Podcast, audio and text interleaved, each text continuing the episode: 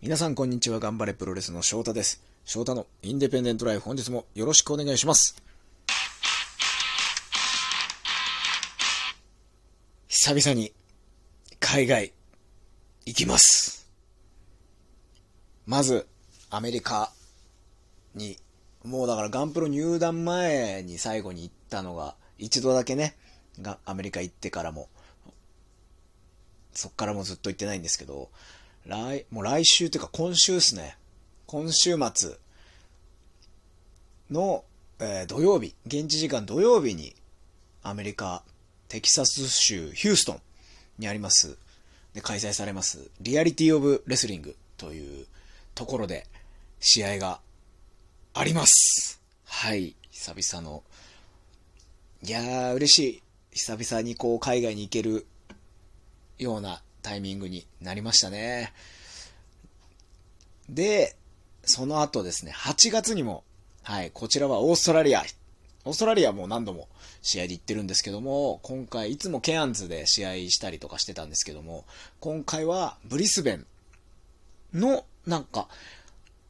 ブリスベンの方に住んでるレスラーの経由でもらったし、あの、試合なんですけど、ウェイドベイレスリング、ワイドベイか、ワイドベイレスリングっていうところ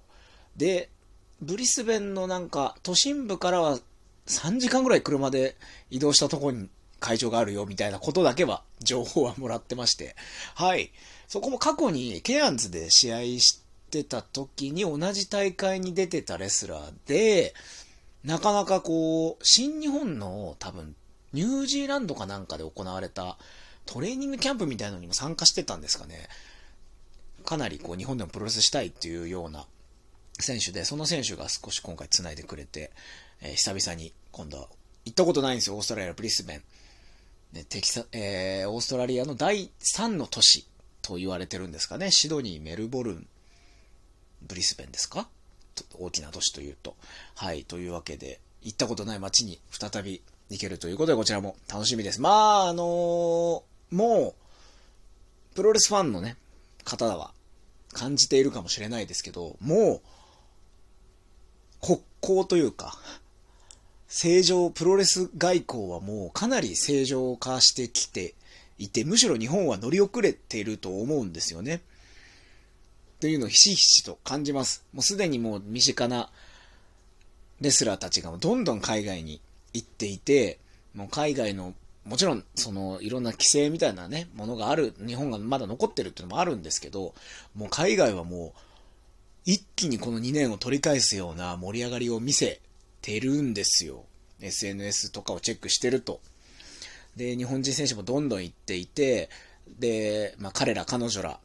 の姿を見てるとですね、あの、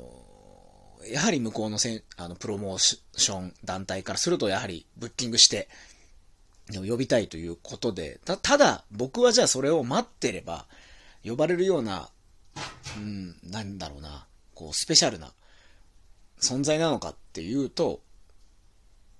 そうではないっていうふうには、まあ、思ってます。自分で。交通費。こう、もう近いところだって最低でも10万かかる。台湾とかだってね、7、8万かかるような時で、アメリカなんて言ったら20万とかする渡航費、宿泊費、で、さらにホテル。まあ、もちろん、僕もそれ、外国の選手が来た時に経験しますけども、やっぱ送り迎えとか、本当にシンプルにご飯食べる場所とか、その滞在期間中のお世話をするとか、ものすごくこうコストもかかるし、時間もかかる選手を一人呼ぶっていうだけで。ってなったら、僕にそれを待ってるだけ、海外行きたいな、海外行きたいなって言ってるだけだったら、誰も僕のことなんて呼んでくれないなっていうのはもう前から思ってた。だったら、自分から一歩踏み込んでしまって、そこから何かを生み出すしかないっていうふうに思うんですよ、僕は。なので今回のアメリカもオーストラリアも、まあ基本的にやっぱ僕から、こう、声はかけてますよね。最初の一声。まあどう、どうなのみたいな。最近、アメリカどうですか？みたいな感じから、いや、試合したいと思ってるんだよね。どうかな？みたいな会話から、こう、じゃあぜひ、よかったら来なよ、みたいな、いう話になっています。なんで、もしね、海外で試合したいっていう人はね、僕、いってみた方がいいと思います、一回。オーストラリア初めて行った時なんてもう僕全部自腹で行きましたからね。全部自腹で行ってとにかく1試合だけして、そっからもうすごくこう広がっていくんですよ。なんか。なんだかんだもう5年以上前に初めて行って、そこ、今でも生きてるし、そういうつながりとか。で、アメリカ初めてね、キクさんにいろいろ面倒見てもらって行った時も全部自腹で行って、でもその時のつながりって今でも消えないですからね。結果的に今回も、あの、リアリティオブレスリングも繋いでくれたのは過去アメリカであったレスラーだったり、まあ DDT にね、来てた外人選手なんかもいろいろ手伝ってくれたんですけども、つながりというものはなくならないんだというのをね、この1ヶ月ぐらいものすごく感じております。うん。なんで、そういうものをさらに今回の、まあ、6月、そして8月オーストラリア、ここの、あの、遠征で、また、さらなるつながりというものを、こう、見つけて、作り出して、生み出して、いければいいなと思います。アメリカに関しては、えー、まあ、木曜日ぐらいに出発し、現地に木曜に着くのかな。で、金土日で、土曜日がリアリティオブレスリングで、まあ、その金曜、日曜日にテキサス、ヒューストン周辺で、インディの工場なんかがあれば、あの、どうかね、試合でき、ほんとキクサーとかいた時もね、なんかその日の午後ぐらい、その日の昼ぐらいに、今日はどこどこで氷あるか見に行くかみたいな話してたら、おお前コスチューム持ってった方がいいぞ、なんか人足りないみたいだぞ、みたいな、あって、そこで試合するとかも全然あったんで、今回もう1試合しか決まってないですけど、アメリカの今のテキサスのこのプロレスのこう復興具合だったら、金土日で、1試合ぐらいあってもおかしくないんじゃないかなっていうぐらいには思ってます。はい。で、その後、少しアメリカ滞在して、6月19日には、ゼルビア、はい。FC 町田ゼルビアの、あのー、イベント、サッカースタジアムでね、プロレスの試合ありますんで、僕それ出ますんで、帰ってこないといけないんですよ。だから実質滞在時間ね、丸々1週間ぐらいになります。1週間ぐらいでパッと帰ってきますけど、まあ、過去、前に行った時もね、わずか10日間だったかな。10日ぐらいの滞在でしたけど、なんだろう。うん、や人生変わったんですよね。うん。世界観が変わる、人生観がガラッと変わるような